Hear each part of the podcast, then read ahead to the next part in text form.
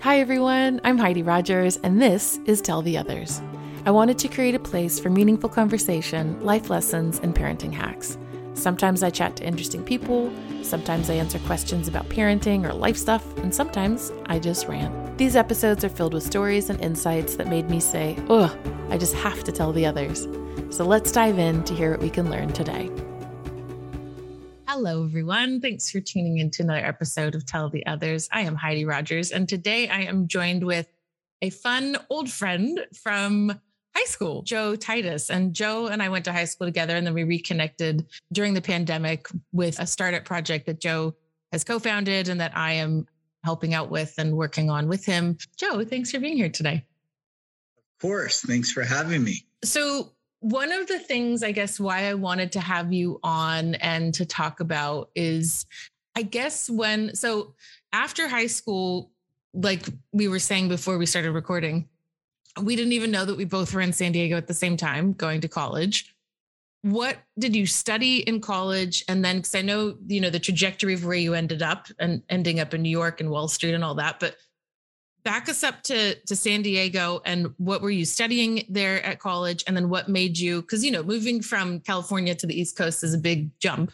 Well to me at least too cuz of the weather would kill me the snow and stuff. But what what yeah, where did you start? What's what's your family background? You know, what made you want to go into finance stuff, you know? Yeah. Yeah, no, uh, that's a great question. I can relate it to us growing up. So we grew up in this great town, great place to to be raised a little bit of a bubble, but I learned a ton just by the people I interacted with. I was a part of the public education system, just like you, and we got a great education. And but I was able to get by in high school without really studying or learning how to study.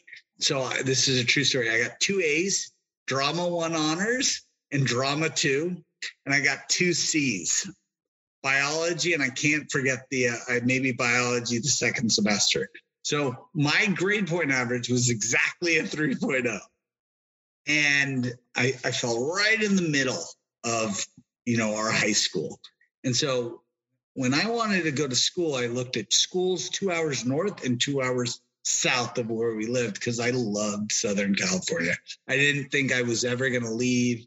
And when I got to San Diego, I ended up making great friends, having a great college experience, obviously learning a lot. But those first two years of school, especially academically, super hard, super challenging because in high school I could get a get by, not really reading, not really like, but just picking enough in the classroom and being a, a part of a room to do well enough to get B's on everything and not having to really apply myself. And in college, it stopped working. And so uh, partly because there's so many distractions, especially that first year, right? There's alcohol, there's girls, there's friends, there's video games, there's whatever it was, right? And so I ended up um, having semesters where I didn't do that well. First semester of college, I only took three classes. I was a part time student, not a lot of fun. Got a 3.0, so my parents were okay. And then uh, I didn't do well the second semester freshman year. Sophomore year, I fell in love with my college sweetheart. We were on and off dating freshman year, and then sophomore year, she went away, went abroad, and she found an older boyfriend, and my grades went down, and I partied a lot. And so she came back from France. We got back to, together, and we studied, and we dated for the rest of college. And what, what ended up happening was she really taught me how to study and to apply myself. She she was a valedictorian of high school and super smart and super educated. Came to Wall Street as well, and, and so I ended up taking finance courses and really seeing like, wow, I'm really good at this. I like math. I always like math. I always like numbers. I kind of had this affinity to trying to make as much money as fast as I could. Right. And so there was this when I got into finance courses, I was like, wow, I'm good at this. And I wanted to apply myself. And that was the difference. And I always wanted to apply myself to math. But I think I really, when I got into my core subjects of my major, which was business administration with an emphasis on finance, I just really loved it. And so I then started taking internships in our hometown, right? Because I thought I was going to work there, mm-hmm. you know, three miles from where I grew up at the small broker dealer. And it was my third internship there. It was semester before I was graduating. And the trader on the desk basically said, it was 5.30 in the morning, 6 in the morning, LA time. And he was like, why don't you move to New York? And I said, okay, I'll do it. And that's kind of how I ended up getting to New York. Wow. And then when you got to New York, because I've only, uh, like, I've never lived there, I've only gone to New York just to visit and for trips and stuff like that. But I have this, you know, like you see in the movies of like the sort of wide eyed kind of green kid going, you know, to the big old city of New York? And did you get there and sort of feel overwhelmed and like, whoa, I'm really far from home? Or were you, I guess you have that a bit of the ignorance and the naivete of a 20 something to be like, woo, New York. Yeah. Yeah.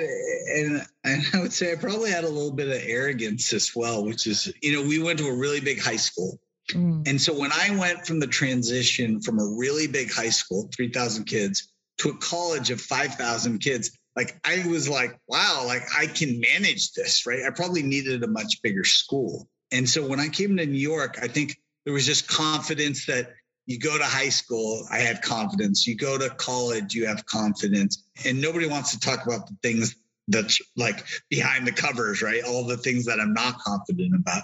So when I got to New York, it really is a city that can make or break people. And it was really, really hard in the beginning. I, I was lucky. I had an amazing support system. My my sister ended up. Uh, I was she was one of my roommates, and then my girlfriend from college she moved out with me, and we it was 2002. Dot com burst. Uh, the bubble had burst, and so Wall Street wasn't hiring the same way. The big banks, J.P. Morgan and Goldman Sachs, they have a process of hiring analysts through a program. I didn't have any idea. My school didn't recruit from there. So, like, I was really wet behind the ears, as they say. I, I didn't mm-hmm. know what was going on. And so I got to New York and I just could not find a job. It took nine months. And so I had to improvise, right? And I had to use a very small network because I didn't know people. And I just had to try and make something happen. And so the two things that I think I'm most proud of is eBay had become a thing. This is 2002. And before I moved to New York, I went through all my baseball cards and all my basketball cards. I was like, oh, I'm going to sell them. I need some money when I get to New York. I won't have a job. And I ended up buying a box of cards and, and I pulled a Kobe Bryant in this, this box of cards. And I was so thrilled. It was worth like a few hundred dollars. I was like, oh man, now I have to sell it. So I taught myself how to buy and sell products on eBay.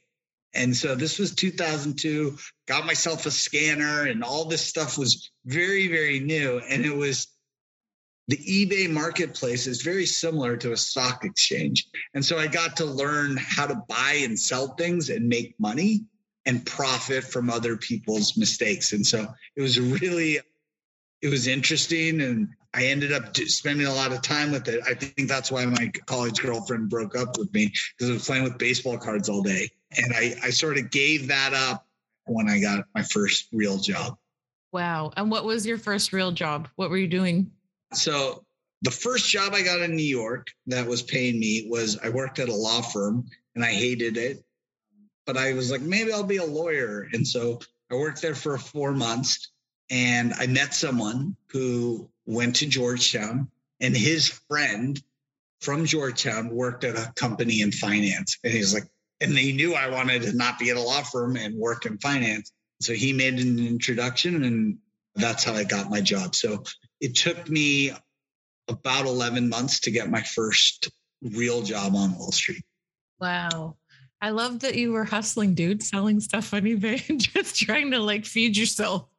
That's yeah. pretty creative and having to figure out a way. God, that must feel like a million years ago to where you are yeah, now. No, yeah, yeah, of course. But you learn little things that you you take and you mm-hmm. iterate and you you got to fail a lot before you can succeed. And so I think that one that probably wherever you are in the world that matters, right? Being able to to fail, succeed, iterate, and, and improve your process.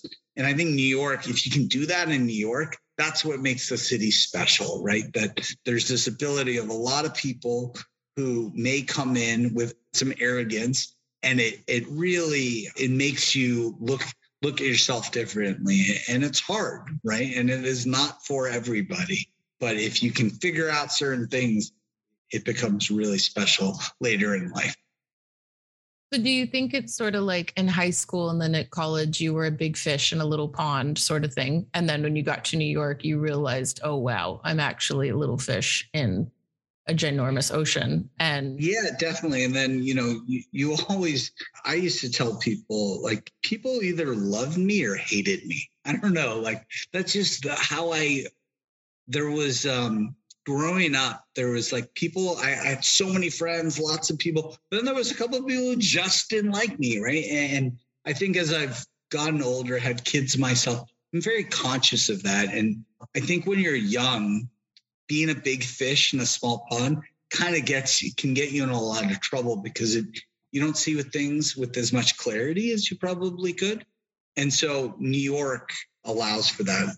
Finance and Wall Street allows for you to step back and and see the world differently. And the analogy I tell a lot of people around Wall Street specifically, it's such a unique place and it's a great industry. And you work on these giant trading floors, hundreds of people. You look to your left, you see someone. You look to your right, you see someone. And you realize the guy to your left is making less money. And then the guy to the right is making way more money. And you look back at your screen, and then everybody just keeps doing their job because that's just, you have to accept it. Right. So if you complain, oh, this guy's making too much, and this, right, like that's just how it is. It's climbing up a ladder that's difficult and there's a lot of people. And so people who can accept that move on learn iterate improve their process. That's how you can have a little bit more longevity. So do you think then that as you were sort of finding your feet and figuring it out you were able to sort of pivot quickly and like realign get back on track reorient you know kind of finding my bearings finding my bearings and you were able to sort of adapt quickly and that's one of the things that served you? Or do you think it's like your emotional intelligence your confidence or like what is it that served you? Why did you survive? Why did you become successful? Like why did it work for you versus you know the dude next to you who was tanking? It's very much like a startup. You got to be able to fail quickly and and and reiterate right? And so it's a mix of everything that you said. And I think for me personally, what I was always intrigued by it, there's a lot of people who get a great first job, they get that perfect analyst job out of an Ivy League school, and they stay in that same job for 20, 25, 30 years. Why? Because they're paying them a lot of money to do that same job. My path was so different that I was, I had my first job was not the most prestigious. My second job was at JP Morgan, but it wasn't the most prestigious job at JP Morgan. The next one, again, JP Morgan, but wasn't the mo- it was more prestigious than the last job. And so then I went to a fintech before that was even a term. And I spent a year there, year and a half. And then I finally got the job at Barclays that I felt like, wow, I'm really proud of the job. I was almost uh, 30 years old at the time. So it took a long time to get through that path. And along the way, uh, of course, I was doing well in comparison to the rest of the world or the rest of the country. But in a Wall Street style, I like, you know, I had to fight to get to this job that I was super proud of. Right. And then very quickly you learn to your left, there's somebody else and to your right.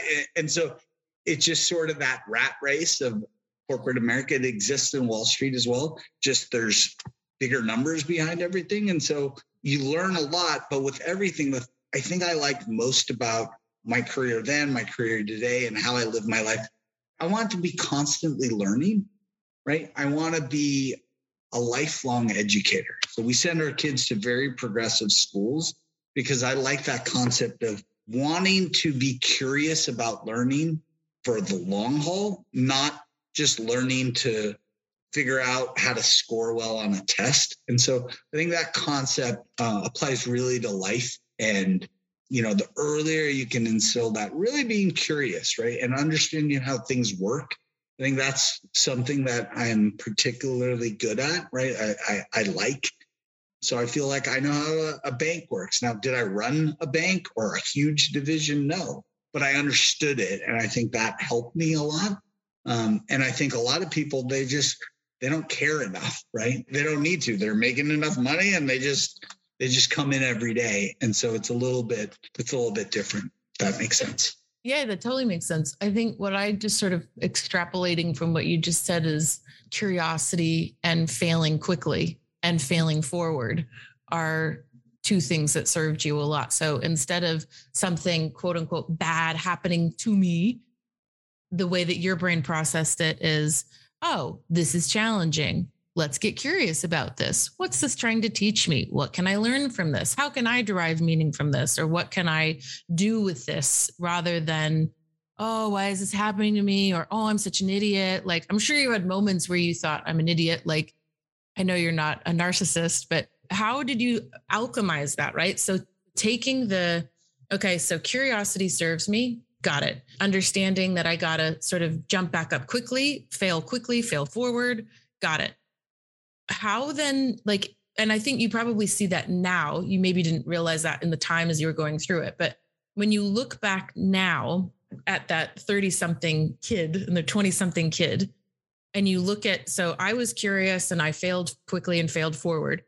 Looking around you, if you think about the other dudes that you worked with, the other managers or other people like higher up than you, do you see like, oh, we shared those traits, you know? Or like also maybe my emotional intelligence served me well or didn't? Or what did you do with that, like that you think other people weren't doing? So it's like, what where I'm going is like people who are listening to this that go okay so i do the curious thing and i i fail well i you know i learn from my failure what do you do with that? Like, do you just sort of hide that away in your brain or do you talk about it with other people and and are vulnerable with other people about all oh, my failures or is that like scandalous on Wall Street and nobody's talking about screwing up because god forbid, you know, like cuz the egos are so big, like what do you do with it? Yeah, so so there's a lot, right? I think one thing curious and trying to take that curiosity and looking at things from a different perspective is huge. And so, what I say is, I think a lot of the people on Wall Street are constantly looking at different angles and trying to figure things out.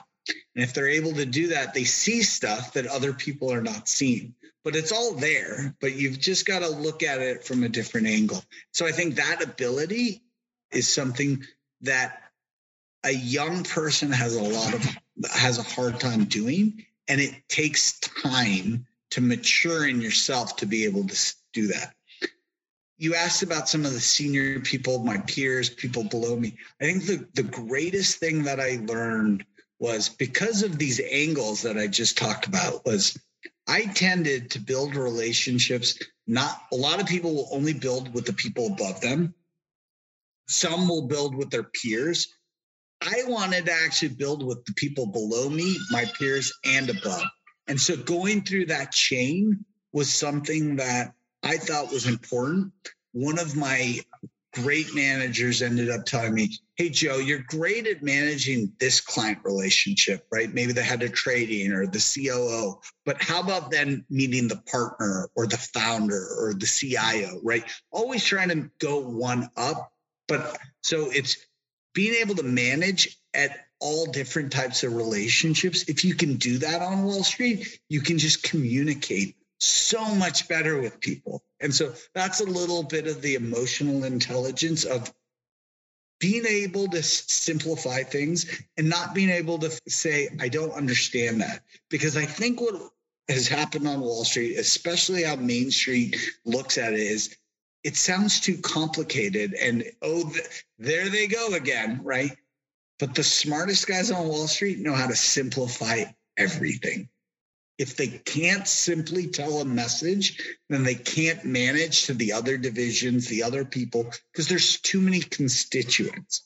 And so you have to be able to synthesize quickly but also articulate extremely effectively. And so that is partly about being smart, but as you say, it's a lot about being emotionally intelligent because you're dealing with all different egos, types of people, all different levels, right? And so sometimes I would get some of the best information b- between the juniors, right? The people who were 10 years younger than me, right? I, I still stay in touch with people younger than me, people older than me. Like, mm-hmm. you know, as you know, we've raised a seed round for a startup. And so who are the investors? A lot of people I work with, some of the most senior people that, that I work with that I always looked up to.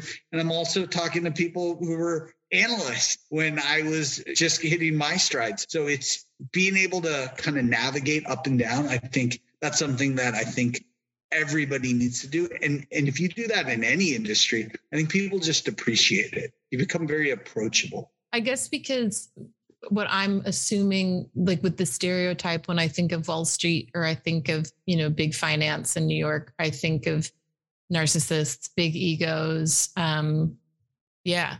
And I guess what I don't, my brain doesn't think of is emotional intelligence. I just think there's more of a business mind fixation, the real laser focus on getting the prize. You know, I just I think of just Jordan Wolf of Wall Street. You know, that's what I sort of that and what is portrayed in that movie is what my brain thinks. And then obviously like working with different clients and working with people across demographics and lifespans and all over the world and stuff in my 41 years on the planet I've come to learn that that's not all that it is, that that's a portion of what Wall Street is, what that movie portrays.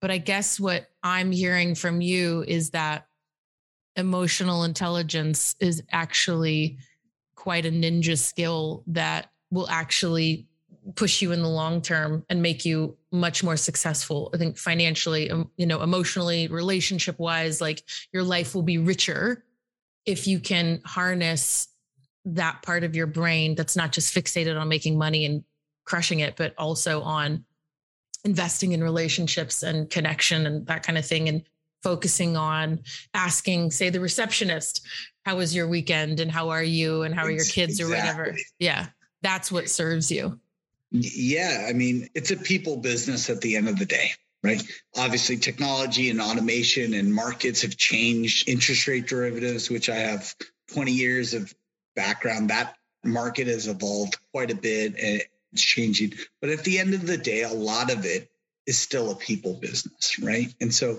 there are people who are brilliant on Wall Street. And I think because of the money and the dollar size, it gets fantasized that everybody's brilliant. And what I would always tell the youngest people that come in, it's like everybody's smart here, right? Like that, like everybody's smart. And so it's not about the, for a lot of people, it's the people who know how to work really hard, who, as you say, being emotionally intelligent. I don't think anybody actually uses that term, definitely not on the trading desk. But if I think about some of the people I worked for who manage huge businesses, they got a lot of people to work so hard for them one, because of the monetary value, but two, because they knew how to lead, right? And that's that leadership quality. It's about leading people at the end of the day, right? The money definitely helps, but for the few that are the, the best leaders that I've seen and I've worked for, they definitely have that. They can relate to people and they can simplify things, right? And that's what I learned from the guys that I looked up to, right? That's what I took with me later on in life. And, you know, now as we're, we're building a, a great company. Yeah, you're so right. Leadership. Well, because it's, you're getting people to do what you want through influence rather than coercive control and dominance and intimidation and manipulation and threats and all that kind of crap, which is how I think a lot of old school people think leadership or management is supposed to look like. And then I think you realize quite quickly, especially when you can compare different managers that you've had, when you compare them and you go, no, actually, no, no, no, no. What actually makes you want to work hard for someone or do your best is someone who inspires and someone who encourages you and who has influence over you and you only build that influence through connection and relationship right like you're not going to be feel connected to someone who's controlling and dominating i would imagine that you have some crazy stories of people that you worked for or worked with that operated, I guess, with an iron fist or who operated with just sheer dominance and toxic masculinity and all that kind of stuff. Like, do you have an anecdote or a story of like one of the craziest things? You know, you had a boss say, I want you guys to work 72 hours without sleeping or like I don't know. Did you do you have any wild stories of like that real tough kind of what not to do? Yeah you, you, know what's funny. That old school mentality I, I think that's a real thing. I think it still exists if you accept that everybody's smart what you realize there's not that many great leaders. And so a manager and a leader totally different right? They are not the same. And because the corporate culture of lots of companies are this triangular and we've kind of talked about it how do you get away from that someone at the top and everyone else below yes. right? And and that's how it historically has been done. So there's a lot of people in middle management right but there's to lead that's you need to be able to inspire people and so what I tell people, I've worked for really great managers and I've worked for some terrible managers, right? And that's just the nature of the beast because there's just too many people and there's so much politicking that goes on that, you know, I used to tell people, I think there's a little bit of ageism on Wall Street, right? When I was 33, I was like, I should be, I should have a bigger job. And a lot of people think that, right? Because they're brilliant or they're, they're great at sales or they're a great trader or they're the best deal maker. And so there's a lot of you have to serve your time. And sometimes you just have to kind of that's where being overconfident can get you into a lot of trouble, right? And so that's where being emotionally intelligent with others is a skill, but being emotionally intelligent with yourself is also a different skill, right? So being able to read the room is one thing. And sometimes you have to be able to read yourself and, and pace yourself. And so I think I not to go into any details about a good manager, a bad manager, and my war stories because I definitely have them, and there's my my highs and lows. At the end of the day, someone gave me the as I was learning certain skills at, of politicking at a bank. Someone said, you know, the end of the day, don't spend your time on all these internal people. Make sure your clients love you, right? And make sure that you really get to know your clients. And I think that's important. And I spend a lot of time with clients, and today I maybe I call them stakeholders. I think that's key. That advice that I was given, I think sticks in every industry, right?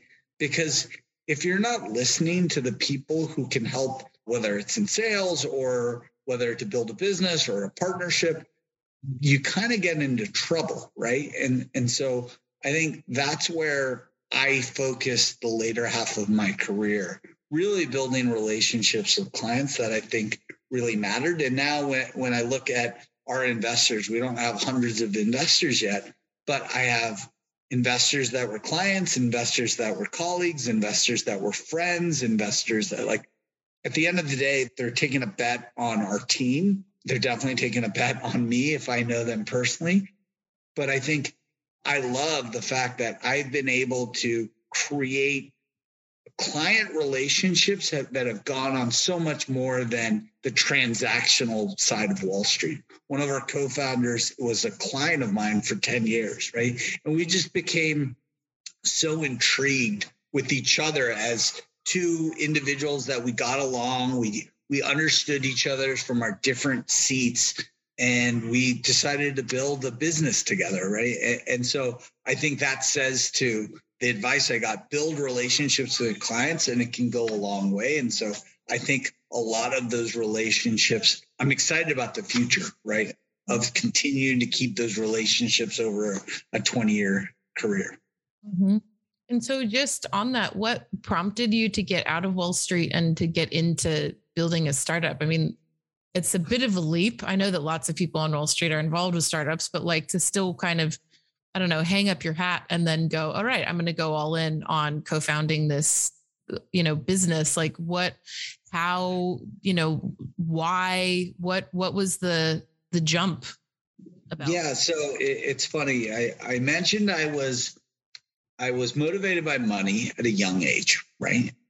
I think most people on Wall Street, like there is some tie to, hey, how do you make as much money as fast as you can? So then you can make your own decisions later in life. That was probably some advice I was given, and it stuck with me. Make as much money as fast as you can, and then make your own decisions. And so for me, when I was in, I think I was 28, Lehman Brothers had just collapsed. I met my wife at, at JP Morgan. We were on a group together, bringing in large hedge fund clients into a, a division called Prime Brokerage and we worked for some really great people. Now, one of our two managers of, of, that division, she's the most senior woman at JP Morgan, and she gets accolade after accolade. And it's so exciting because I was there bef- right before she made managing director, right? Like, so mm-hmm. we're all so proud of, uh, uh, of the people that you work with. Because when you work on a, a small group and you build something, it's so exciting, right? And so I was so fortunate that I was able to do that, be a very early stage employee and really build something within a much larger organization, right? And then you see the managers, both Teresa, who I just mentioned, and Dave. Dave is the CIO of a, a very large financial firm now, right? And so, so to be able to work with people, but then go through Lehman Brothers in 2008 and sitting with the people running it and they're like i don't know what's going on. Like nobody really understood. And so we all just dove into it. We tried to get out of this massive storm right? And at jp morgan we had acquired bear stearns which was going under in march of 2008 and then lehman did eventually lehman did go under and and so it was very chaotic and i fell in love and met my was my wife it was just such a unique kind of my life but as I mentioned, uh, I didn't get the most prestigious job. And so I was always trying to chase money. Right. And so fast forward, Lehman collapses two months later. They walked five people, the two people I mentioned, they walked five people in a room because we were a small group within a bigger group that was all building. Right. And so the five of us, it's my girlfriend who nobody knows that we're dating, and then three of our colleagues. And they bring us into a room. It's probably November 15th, 2008 and they say, We're closing the business. None of you guys are let go. Oh, don't worry. We're going to find homes for you, but we're closing the business. And it was something we, we had all built. It was hard, but like that, having great managers and being able to go through that not only did we have to build something, but then we had to unwind the business. And so I learned a ton from that. Elaine and I at that point were like, okay, we're going to Hawaii together. And people realize that we're dating uh, that we were getting rid of the business, right? And so through that, I ended up going through that the build and then the unwind, and then knowing that again, great managers. I ended up going from associate to vice president. And even though I didn't go the traditional way, I still made vice president at the same age as had I gone to Harvard and gotten that same analyst job. So I, I felt really proud of that accomplishment. And so Teresa called me into the room, I, I want to say in January of, of 20, 2009. And she said, Hey, so if you could get VP, but we would have a harder time finding you your next job. And at this time, they're firing people, leaving like the financial crisis is pretty bad. Or you can stay an associate, it'll be easier to find you a job. What do you want? I was like, if I earned it, I want it. Month later, I got it. I was so proud of it, but my salary didn't go up. So I made the exact same dollar amount as I did as an associate. And everybody, when you make this, and it was because nobody at JP Morgan in that year got a salary increase and bonuses were down because Lehman Brothers went under. So it was a tough pill to swallow. Mm-hmm. And the arrogance that I had caught up with me, right? And so, although I had done so much work to get the promotion, I was like, you know what? Instead of staying at JP Morgan, somebody called me a fintech before that was even a term, and they wanted to give me a ton of responsibility at 28 years old. And I was like, I'm going to leave and I'm going to go get equity at a startup, just not an established place and and try my luck. And so I did it for a year and a half. I didn't love how I was compensated.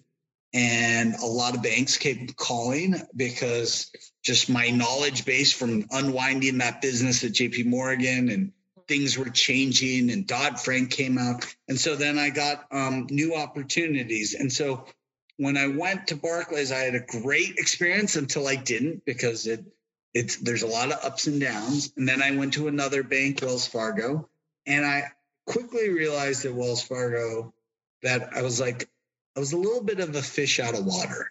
And so I spent five and a half years there and I met some great people, worked with some great people. Again, some of them were investors. And so parts of it were fruitful. I had two young kids and I had a boss who allowed me to kind of manage my own business. Right. And I was able to bring over a lot of clients from one bank to another. And I just, I got to see my kids a ton and I had so much time to figure out what I wanted to do. And I failed about four or five jobs, right? I tried to go for one bigger job and it didn't happen. And, and you know, that's the process. Like I've interviewed for very, very big jobs and I get very close and I would miss. And there was one point, I think in 2018, I decided to not look at hedge fund jobs and more bank jobs. And I was going to go look at startups. And I spent a few months and I I met with the CEO of a company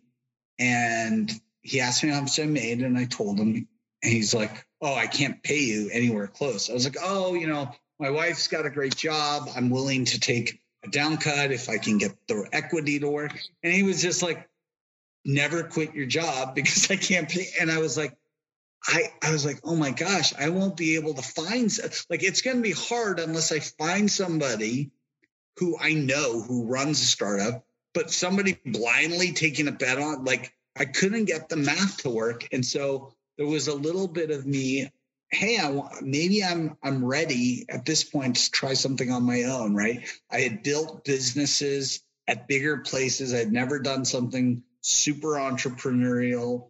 Um, I had a t-shirt business when, when, I was 25, and that was about it.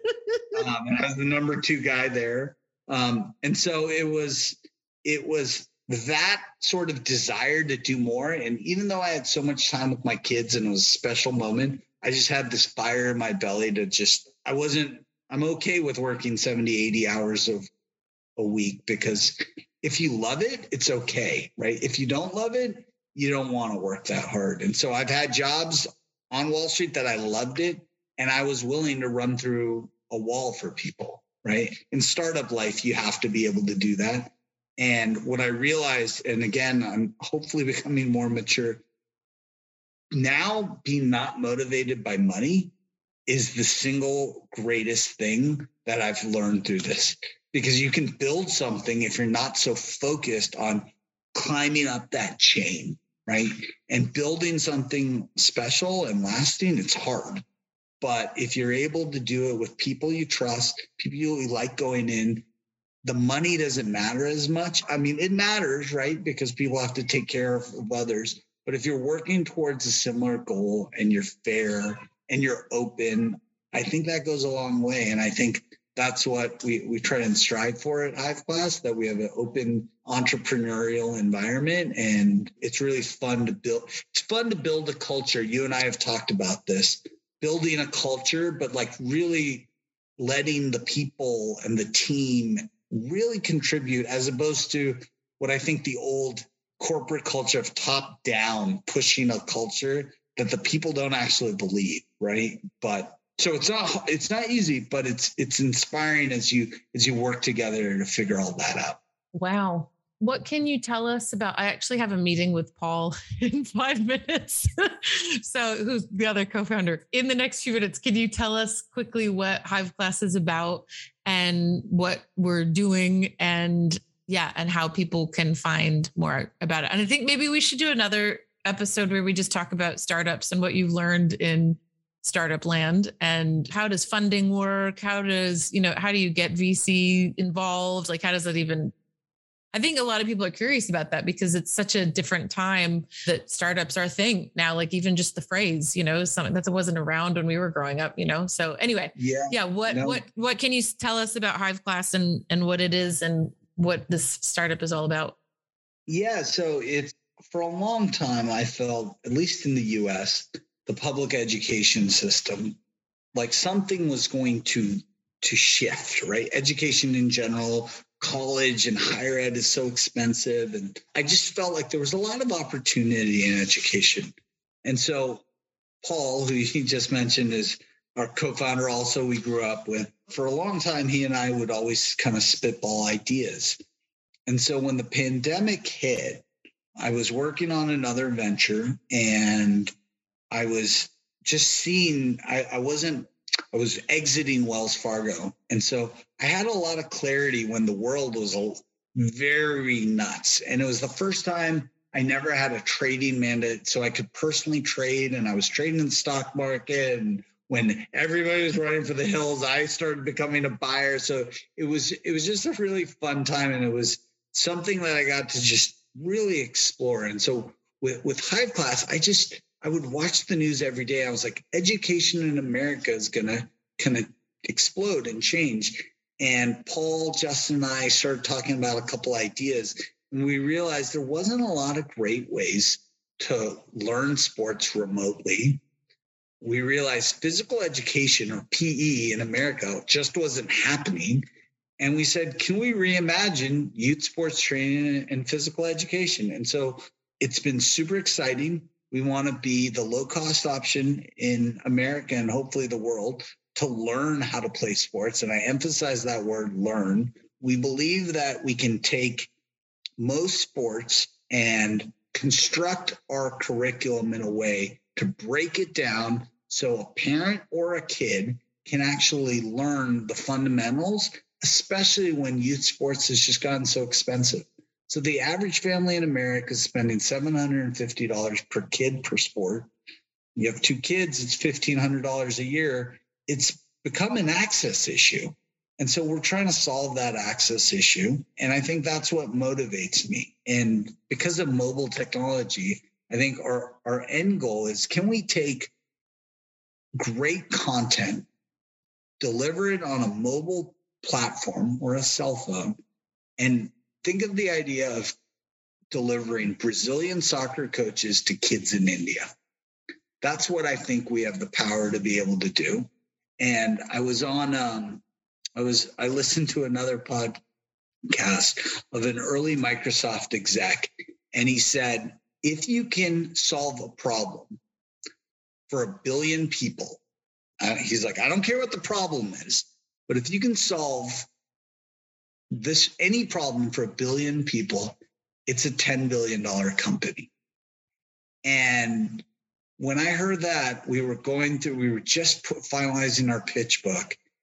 And I had just come across a stat, my back of the envelope Wall Street math, that I there's 2.2 billion kids in the world. And I think there's only 500 at most, but I think it's really between 200 and 500 million kids who play organized youth sports. We've uncovered a problem for over a billion people, and we think the opportunity is there. It's now all about execution, right? And it's a, about a team, and it's about building, and it's about having a strategy, and it's about having clients like public libraries and schools and consumers and relating to them using different tools, not using all the tools that everyone has done, but tying in things like social emotional learning. And so, when did we reach out to you? I think Paul reached out to you in uh, about a month in because we were like, how do we kind of change the narrative of how things have been done? And are we building a product for elite athletes? No, probably not. But we think we're building a product for the 99% warrant. And we think that's what's exciting. So again, it's Hive Class. Check us out. And we're, we're, we're super excited for the future. Awesome. Thanks, dude. Thanks for sharing some insight on your journey and kind of how you've got to this point. And I think we definitely have to chat again about what you've learned in startup land and how one even if someone has a great idea then what because i know we've spoken about before your interest in wanting to train and teach others and that you have kind of a heart and a passion for you know, taking all the knowledge that's in your brain and giving it to the next kid who's coming up and wants to build a business or, or has an idea. So I think we'll have to do another episode about startups and stuff and how to do that and how to raise capital. But thanks for being here and thanks for taking your time to share what you've learned along the way. And I think it's always interesting for people to hear from someone who's maybe gone down a path that's different you know like not everyone can say i know someone who's on wall street and you know lives in new york and has led that whole kind of life. So i think there's a lot of value in learning from each other. And when people do different paths than us it's cool i think because there's stuff we can all share with each other. So thanks dude yeah absolutely this was awesome and we appreciate you a lot so thank you for having me mm, thanks dude if you're a parent or a professional who works with children and you want my help in improving things with the kiddos in your life, or if you're simply a human being feeling kind of stuck and maybe kind of overwhelmed, my online programs have lots of resources, transformative content, one on one coaching, group coaching, and a supportive community. If you want to learn more, just go to HeidiRogers.com. All right, friends, thank you as always for tuning in today. Our time is our most precious asset, so I truly appreciate you sharing your time with me. I'll see you right back here for the next episode of Tell the Others.